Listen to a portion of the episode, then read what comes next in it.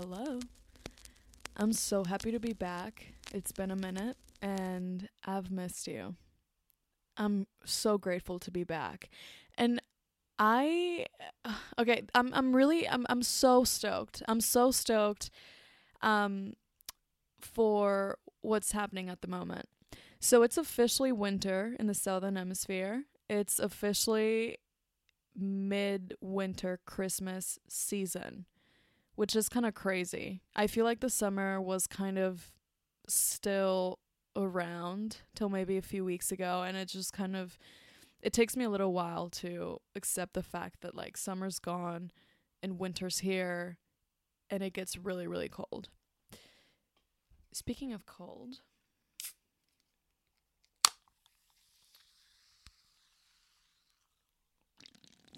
Mm. oh my goodness, this is so good. This is sparkling water. Um, it's an almighty, actually. Peach and ginger. So good. Mm. I think this is what I miss the most about the summertime, is just like having my cold drinks around me. And during the winter, I just go on with tea and coffee. I mean, yeah, I'm trying to do my best to not rely on coffee for everything. Um, but this is, this is actually my first um, cold drink of the winter, which is kind of iconic, if you asked me. Um, but this is a really, really important weekend for New Zealand history, which is so fucking exciting. I'm so, so stoked about this. So this is a long weekend for people not listening from New Zealand. This is our first time celebrating Matariki. Matariki is the first holiday um, recognized by the West, acknowledging an indigenous celebration. So it's pretty much the first, um, the first indigenous public holiday in a Western country, which is fascinating to me. Coming from a place where indigenous culture has been rejected and marginalized for so long, it's so inspiring, and it's it's crazy to me. It's unreal to see that for the first time a Western country acknowledges that, and there's so much um, awareness around it.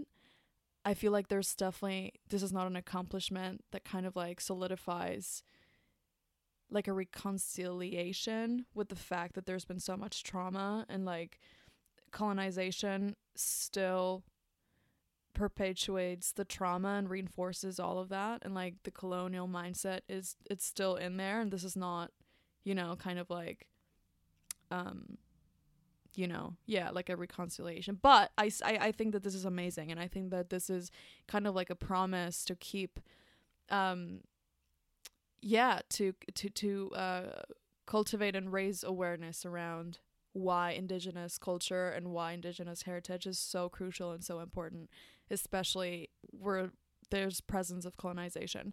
Anyways, I'm so fucking stoked about it. Um there's an article in The Guardian that talks about it, um puts it together in a really lovely way, and pretty much it says, because I kind of like wanted to explain it myself, but I found this little piece, and it, I think it puts it together really well.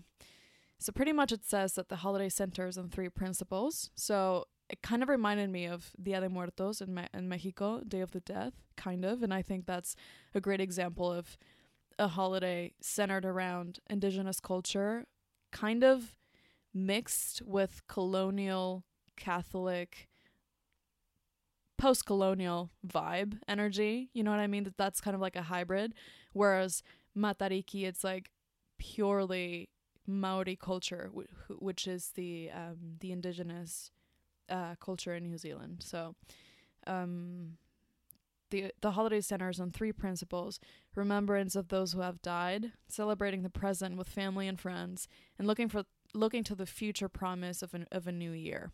It is believed to be one of the first indigenous celebrations to be recognized as a public holiday in a settler colonial state. That's massive, and I'm so happy about it. I'm so, so happy. Um, And yeah, it's it's it's a very important weekend. It's like a historical thing happening at the moment alongside everything else that's going on in the world. So that's quite a highlight considering the state of the world at the moment. So sending you lots of love and light from a Matariki blessed weekend. Okay, so I'm also really, really stoked because I went to the bookshop like just like a couple hours ago. I was browsing around and um, I I found this beautiful book. It's like an illustrated little um, children's book. Um, and I've been lately, lately I've been thinking a lot of my childhood. A lot about kind of like my memories, um, especially during winter time. I kind of tend to get like these seasonal depression in a way. I'm really sorry. That was just me coping through my laugh. I'm sorry. That's actually not funny. Anyways, um, I, I've been thinking a lot about my mother, particularly. I've been writing a lot about my mother. I've been writing a, lo- a lot about my childhood and like about my memories. So recently I remembered one of the most treasured memories I have, and one of the reasons why I have like this devotion, devotion, devotion to books and words and, you know, everything. And it's because I remember since I was very, very little going with my mom book shopping and then going to this cute little like iconic coffee store in Mexico City in Coyoacan. Um, I remember smelling the, the roasted beans. I remember seeing all the desserts on the cabinet. I remember the smell, everything, everything. Um, I remember it being cold, so it was never like really warm, you know, sepia toned, um, stereotypically Mexican image that that we have in our heads. Um, yeah, so it was kind of like, you know, like those winter days, really cold. We would have, I, I would have a hot chocolate, she would have a coffee, and I would always order the same dessert. It was a little donut and like a little popsicle stick, so it was kind of like a donut lollipop sort of situation. Had sprinkles, like colored, you know, colorful sprinkles, and it was really cute. And I remember this being like a little ritual, a little bonding moment. And yeah, so I've been thinking a lot about it. So today I went to the bookstore and I saw this beautiful children's book, and it's about this little native bird and about Matariki. So I was like, oh my goodness, this is so fucking cute. Like the, the, the little, oh, it's so adorable. I wish I could just show it right now, but it's re- so, so adorable. I opened it up and it just warmed me on the inside. And my first instinct was just to be like, oh, this is really cute, and just like leave it behind. But I was like, I think I need a children's book. Like, when was it established that we needed to stop buying children's book books? You know what I mean? Especially if, like, there's something so tender and heartwarming about them.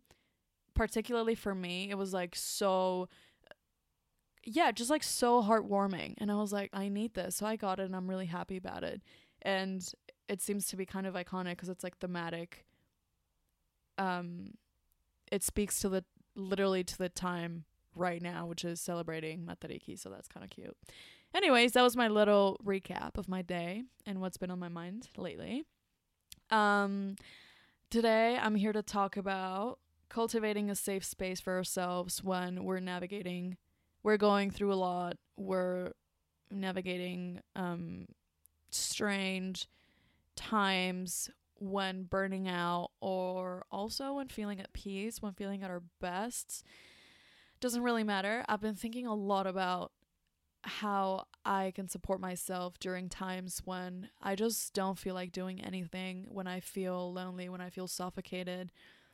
Um, 'cause sometimes it feels like I kind of push everything till when I'm when I feel like I'm about to burn out or explode. You know what I mean? Kind of like postponing doing what feels like supports me through the these times. I feel like I tend to be either kind of like an all the way or nothing at all kind of person. Like, either I'm like super devoted to something, in this case to like, you know, curating my space and like focusing on my habits or, you know, whatever.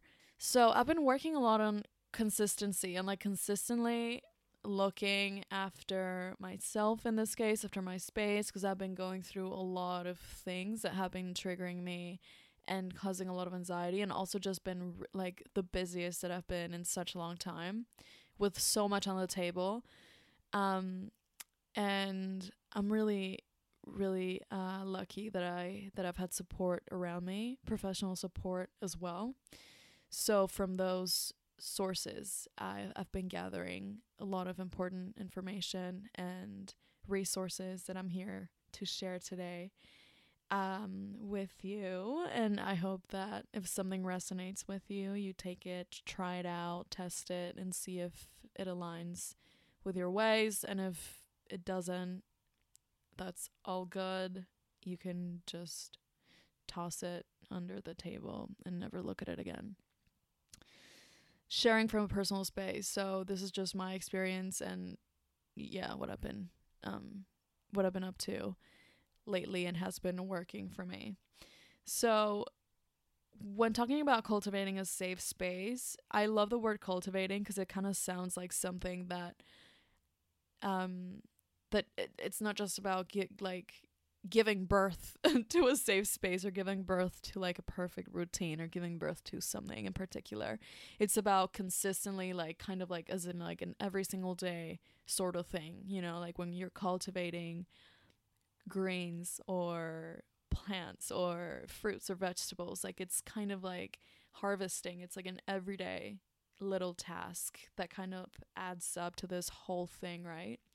So to me, cultivating, it's like such a helpful word to put this together, and actually seeing it that way, it kind of seems easier rather than just being like, okay, I'm going to toss everything and create a new something. You know, it's kind of like a less intimidating approach and way to see that through the words, through the power of words, we can actually um, change the way that we see things. So to me, that was really important. So in cultivating a safe space, it's about the physical space, but also about the emotional space or the metaphysical space or the um, intangible space, however you want to call that, the spiritual space.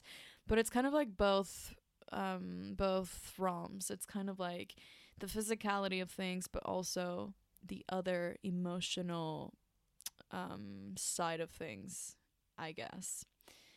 And um, from a physical space kind of perspective, I think that our environment really impacts on the way that we do things. For instance, I've been finding myself so, I tend to be very disorganized when I'm struggling and when I'm going through stuff. I think, I think it was my mom who would tell me growing up that like the physical space kind of reflects what's in your mind or like how your mind is, you know, um, cluttered in a way. So to me, the value of like an organized and clean physical space really impacts how I feel, how I deal with things, even in my worst times ever. I think that really that has really supported me in tough periods when I'm like, oh my goodness, like this is so chaotic. At least everything is chaotic except for my space. Like that's literally, you know, like the way that I can support myself. So I think that um looking at the space that we're inhabiting right now, it's so important because that's the way that we've been kind of like um, setting the tone for how we show up in the world externally. So when I started feeling super stressed and anxious and like with lots going on, maybe, okay, to be honest, okay, so this is a quick little pause. After I had COVID, I don't know if it's everybody's experience. I've been hearing a lot around me that long COVID is such a big deal for so many people. After I had COVID, I can say that like my year is divided in two parts kind of thing. So my first half was like before I had COVID and the second half was after. So to me, after I had COVID, I had this like brain fog. And I'm not blaming COVID, but like it kind of contributed to this. So I kind of like had this brain fog and I was just like feeling really slow and really like low energy. And I just didn't have any time for anything else other than like work and um uni stuff, you know, like my academic life, um so, and that was it. Like I didn't have any any energy, any time to like nurture other areas of my life, which I like having in alignment with my main things, because I kind of see them as my main things as well, you know. So to me, after having COVID, I just kind of like fell in this like weird limbo state, and I was just really, really struggling to keep my shit together. So ever since I started noticing like all these changes in my life, the changes in my, literally my health, like my body, I was just so overwhelmed. And I was like, oh my goodness, I've never felt like I've had so much on the table. I don't know what to do. So the first thing that I literally did, which is, which sounds so simple, but it makes such a big difference, was just seeing the state in which my physical space was um, at the moment. Well, back then and slash at the moment um, in the present time. So to me, decluttering, starting to like declutter and like make space for the things that I actually use and need, rather than like just keeping things just for the sake of keeping them, was so healthy. It really impacted, like genuinely impacted my mental health, having a decluttered space, having the essential stuff around me rather than just like um just keeping stuff and just um you know what I mean, just having clutter just doesn't work with me.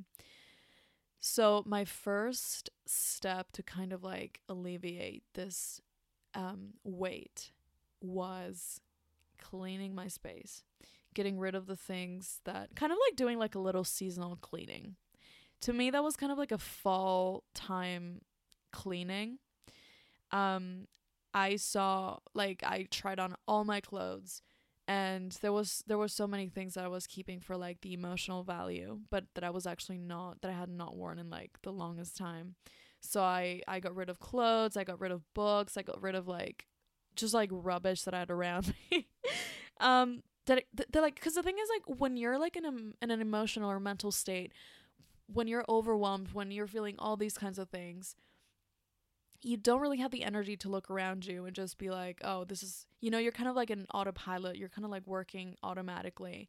So taking a few hours, if you don't have a whole afternoon to do this, you can just take half an hour every day, twenty minutes every day, ten minutes every day, whatever it is, to just like literally look around you consciously in all awareness and just be like, okay, this is something that's not serving me. This is not, you know what I mean? Just like kind of decluttering. Decluttering is so healthy because it actually liberates physical space, but also emotional and mental state. I think that we, I think I've mentioned this before, but I think we live in like such overstimulation, overly stimulated, um, so much going on. We're on our phones all the time. Social media, you know, keeps showing all these things, all these sounds around us, like everything contributes to this overstimulation. And having a, a cluttered space overstimulates the order in which we could just work better. So to me, decluttering made a massive difference in my life, like for real, especially during this time that I was struggling so much to keep my shit together and to simply respond in the best way to the circumstances that life was throwing at me. Mm. So good. Second thing is making a comfortable space for yourself.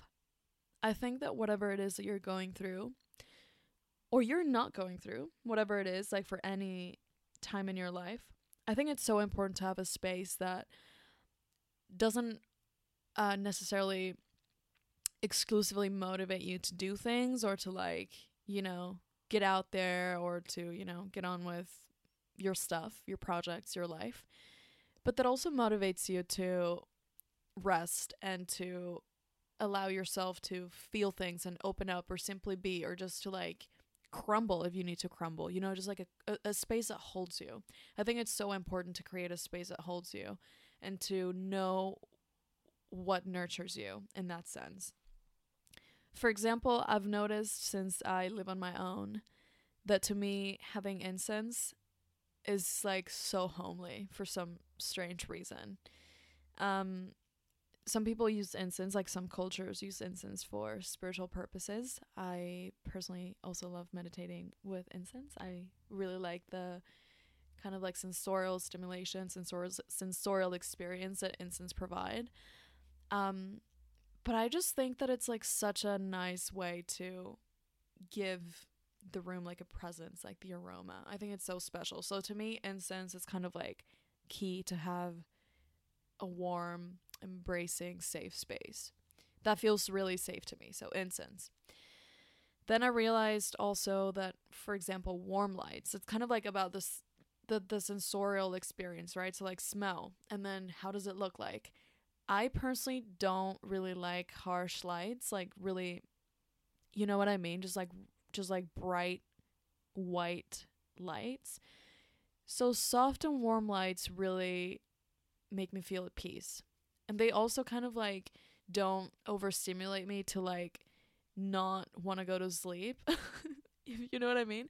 So candles, having a salt lamp, having warm lights around me just really helps me. And that doesn't doesn't necessarily mean that you need to go buy a f- fuck ton of new things or lamps or whatever. I think it's about just using what you have, you know? I, I don't think that this is about buying stuff. I think it's just maybe about seeing what you like and what resonates with you, and then from there you can take decisions. But um a few weeks ago, actually, I bought one of those lights, um sunset lamps. I bought a sunset lamp. Oh my goodness, it changed my whole my room's identity. It's so gay. It's so nice. It's it's amazing. Like, it totally did.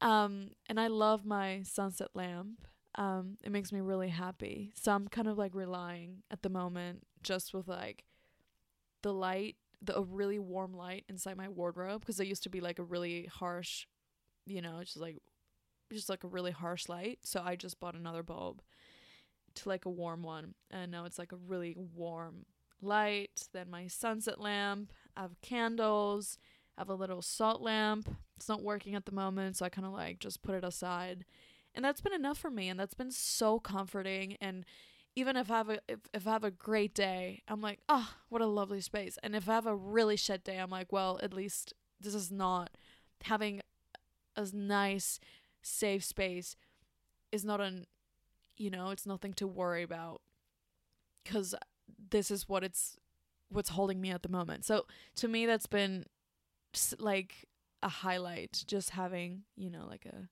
like a comfortable safe space. It's been a highlight when there's nothing else that seems to be a highlight. So that's another example of like kind of curating your physical space. I think it's worth also considering or reflecting on the things that you appreciate in other spaces, because to me it took me kind of a while considering co- yeah considering that, like, I mean, I've had my own room for since I was a child. Um yeah kind of like considering that, you know, that like I've had control over my space since I was young, like a child technically. It took me a while to like realize what I like in spaces and like what gives me peace and like what I really like. Um and once again, I'm gonna praise Tumblr, but like just seeing the kinds of inspo inspo stuff that you feel inspired by or that like you like in places, just like the aesthetic value of things is so important. I recently realized that I'm obsessed with glass. Like, I'm obsessed with like glass containers, like with, it's just so clean, like with really clean stuff and like just like the really decluttered spaces. Like, to me, that's been what I've been resonating with lately. So like just having a jar, like a clear glass jar with some flowers, has been giving like this pop of color in my space, and I'm just like, oh, so pretty, you know. Having just like, you know, like my windows um just kind of like as a main attraction in the room somehow, overlooking at the trees. I'm like, oh my goodness, I love this, you know. It's kind of like looking at those things that you see if you don't know exactly how a space, you know, like a comfy, nice space feels like for you or looks like for you. Look at the kinds of places that you feel comfortable in outside your house, outside your room. Look at the places where you, as soon as you step in, you're like, oh my goodness, I love this. Oh my goodness, it smells so good. You know what I mean? Look at the kinds of smells that you like, them that give you peace. Because sometimes it's like kind of like those like home decor or like products that, you know, like are trending or are just kind of like a general thing. They, they're just kind of like generalized um items, You know, they don't really speak to you. And it's, this could be really, really personal, really, um, yeah, just like a really personal touch that uplifts you and that speaks to you. So I think it's worth considering and worth reflecting on what feeds into that part of you. Um, so yeah, um, when it comes to emotional or metaphysical safe spaces, I um I love thinking, which is something I'm working on like every single day, because I kind of it kind of goes against my nature, I feel, but it sounds so natural at the same time. Like, it feels really natural. I guess it's just about a lack of habit of a lifetime kind of thing. But when it comes to um yeah to emotionally creating a safe space, I think focusing on what's essential, drawing from essentialism, what feeds into that for you, what that looks like for you, it's crucial. That literally has, has, oh my goodness, I owe my mental health, my everything that I've accomplished over the last few years to just kind of like focusing on what's essential. And focusing on, on what's essential, focusing focusing on your needs is something that looks completely different for everybody. I think it's quite general, and this applies to everyone because we're all humans, but like, you know, staying hydrated and breathing and, you know, um, eating um, nutritional, I don't know, foods, healthy foods, I guess. Um, that's what keeps us alive. But then we can go a little bit deeper in that, because every, I mean, every organism is different. All our bodies are completely different. So like, even if for some people it might work, for example, to like in the mornings have their coffee and then have their lunch as a first meal in the day. For some other people, it works like a whole different way. It's about like knowing how your body, in this case, or your mind reacts to certain things, to certain rituals, certain habits around well-being, what's supporting you. So by recognizing your basic needs or the essentials in your life,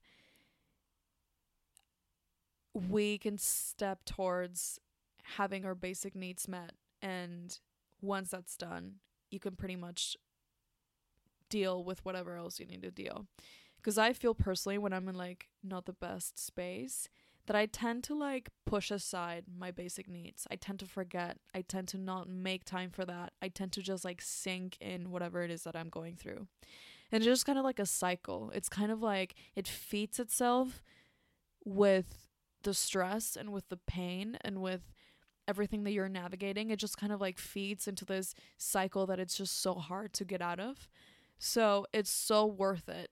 And it's so much easier to break that cycle or look at feeding your needs when you have them recognized, and then you can meet them, you know?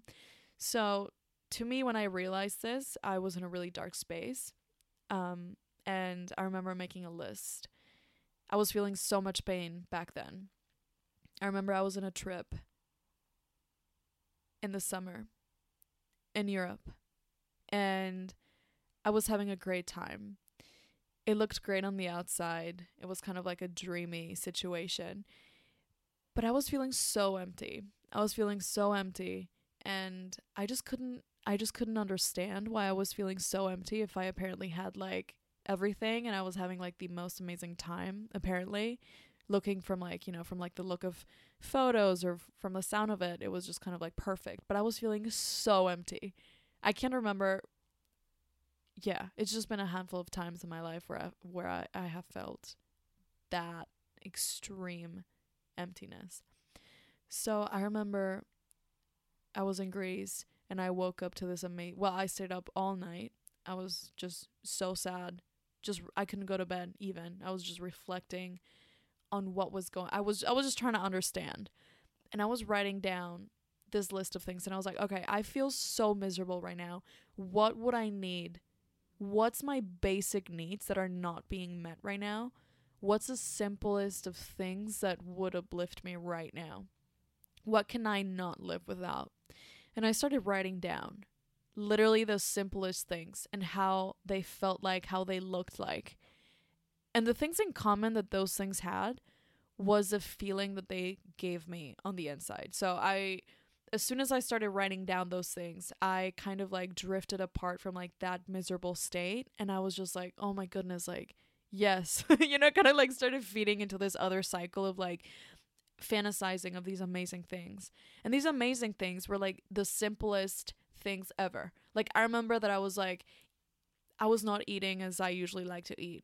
I was not really cooking. I was eating a lot out. And we were partying so much. I was drinking a lot.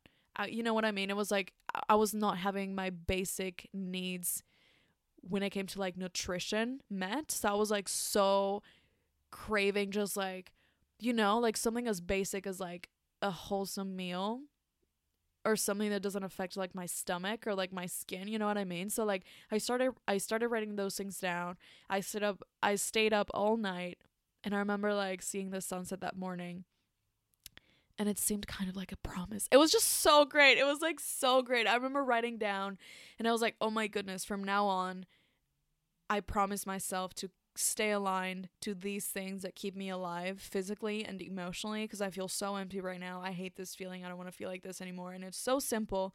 Seems just like a whatever thing, but it's not, because I re- like back then I didn't have those things, because I mean, and that In in that case, I was on holiday. So I was like, I don't have these things right now, and I'm feeling so miserable. And, you know, I was in a privileged state as well. But even though whatever state you're in, whatever privilege it is that you have or you don't, your battles are your battles. And I think that there's always so much value that can get out of there. So in my case, it was that list of things that made me conscious about what I could not miss in my in my life, what was non-negotiable. So asking yourself, what's essential for you? What does that look like? What does that feel like? What what literally keeps you alive? Alive, sorry. I feel like my like my accent, my English is kind of off today. I've been hanging out with I I've been surrounding myself with English people, and I've always rejected adopting a Kiwi accent, always, just because I phonetically am not the biggest fan of how it sounds like, especially in me, just because, I don't know. But I think I've been code switching so much that I'm kind of like in this hybrid at the moment. So apologies if I sound a little bit different. um, yeah, so stepping towards essentialism is pretty much also a form of declutter. It's decluttering in a way what is not serving you and what's actually not meeting your your basic needs, pretty much. So I think that's so important. And it's just as simple as sitting down, making time for it. Because I'm pretty sure that if we're all scrolling on our phones, we also have the time to sit down for five minutes and ask ourselves, what do we need to be alive? So what's the essential? What's my basic needs? Those are the questions that you can ask yourself that can serve as prompts to spark some thought around that. And if you know them already, you can kind of like write them down again and kind of schedule them in your diary, in your agenda, you know?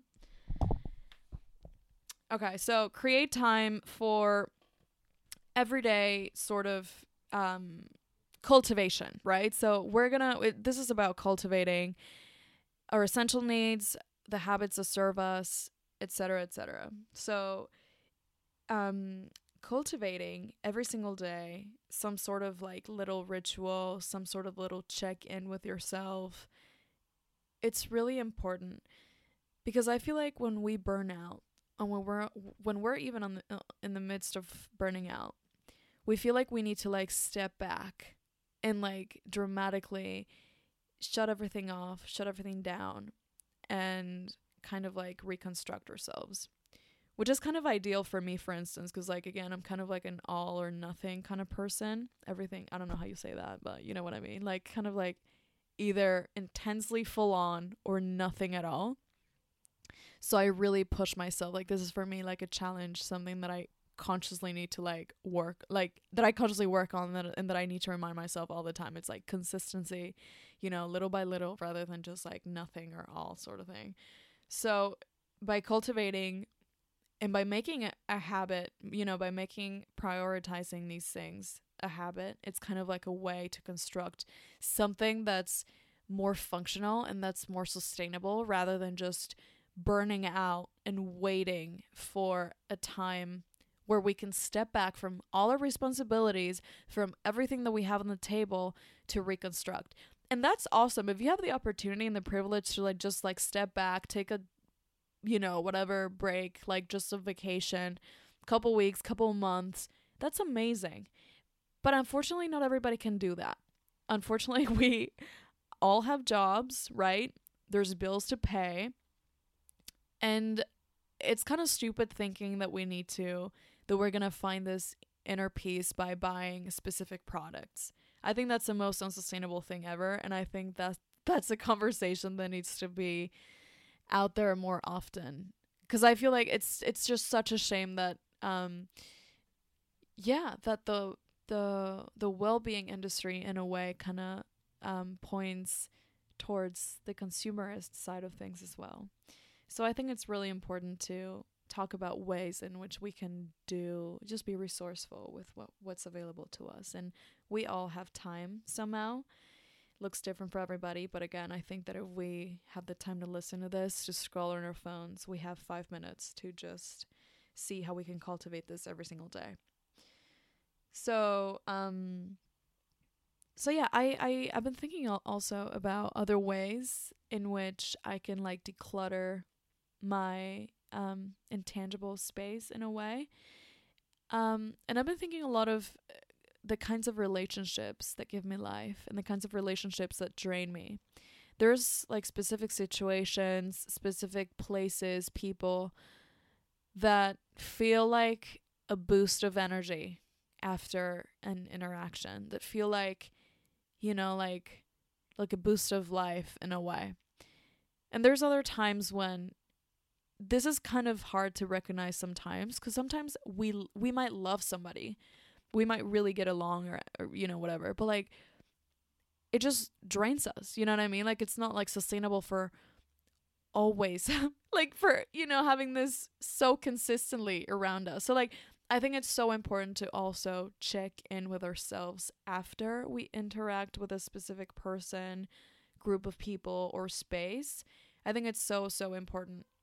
Um, a practice that I've been um, doing, that I've been cultivating as well, maybe since last year when I became aware of the role, of like the massive role of relationships in my life, was kind of like writing down or just checking in with myself, like seeing how I felt after interacting, after like literally all my interactions, you know, like after everything. And I was like, oh, you know, like I feel this way after seeing this person. I feel this way after going to these sorts of parties that I, I feel I kind of push myself to go, but I kind of not necessarily need to go or want to go. You know what I mean? So it's kind of like you also get to know yourself and how you react to certain things or people or whatever situation during a specific time. And I feel that when we're burning out or when we necessarily need a little step back or or little reconstruction or whatever. Oh, reconstruction sounded a little bit weird. I didn't mean to say that. Like a little reset. Um, a little thinking.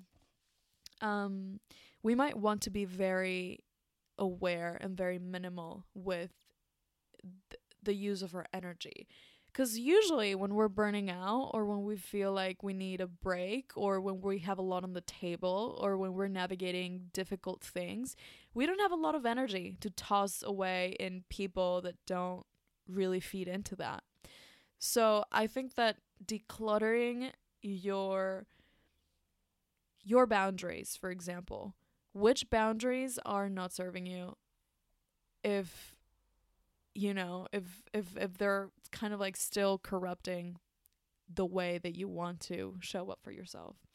Decluttering the kinds of um, places or situations or people that you um that you see, things that you go to, you know what I mean? Like kind of like checking in with how that feels or serves you at the moment. If it, and if it doesn't, you can pause it for a minute or you can reconsider it. You know what I mean? So I think checking in with those things, with like your habits, your boundaries, um, people, things, spaces that you see every day that you interact with. It's so, so important.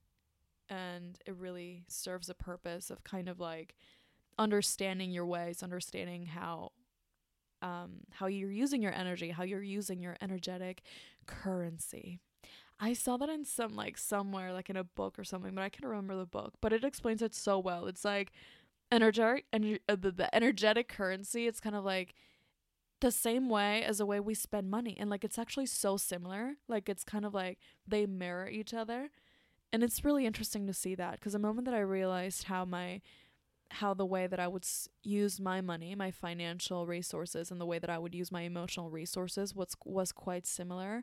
At the time, I was just kind of like mindlessly spending my energy, spending my money towards things that were just kind of like either voids, or we're not feeling right after, or we're just kind of like instant grat- gratify, gratification, you know, whatever. I was like, oh my goodness, kind of wild. So seeing our energy as a currency, it's quite useful when we feel like we need to prioritize, when we feel like we need to stick to the essentials, when we feel like we need to give some of that inwards as well. So I think that's it for today. Um, I hope you find something that serves you. I hope you try out different ways to, um, yeah, to um, align yourself with uh, what works for you best at the moment. And I think that this is something that um, we should all learn at some point, at some stage, and that unfortunately it's not very um, available everywhere. It's it's still seen as like a privilege in a way, and it's still, it somehow is. I agree with that. Um, but I think there's ways in which we can all find support through what we do, through our habits, through our spaces. And yeah, I would not be sharing anything that I don't resonate with. So I really owe a lot of my, um, of my stability, of my mental health to these things that I've learned from people around me, people I admire, professional help that I have available to me. So I really hope that this serves you somehow. Uh, thank you so much for listening. Thank you so much for sharing space with me. I will see you next week. And um, yeah, follow the podcast on Instagram at amorapodcast. Send me book recommendations, photos of your dogs, um, poems, um, journaling prompts, etc, etc. And take care, peace and love, and I'll see you next week.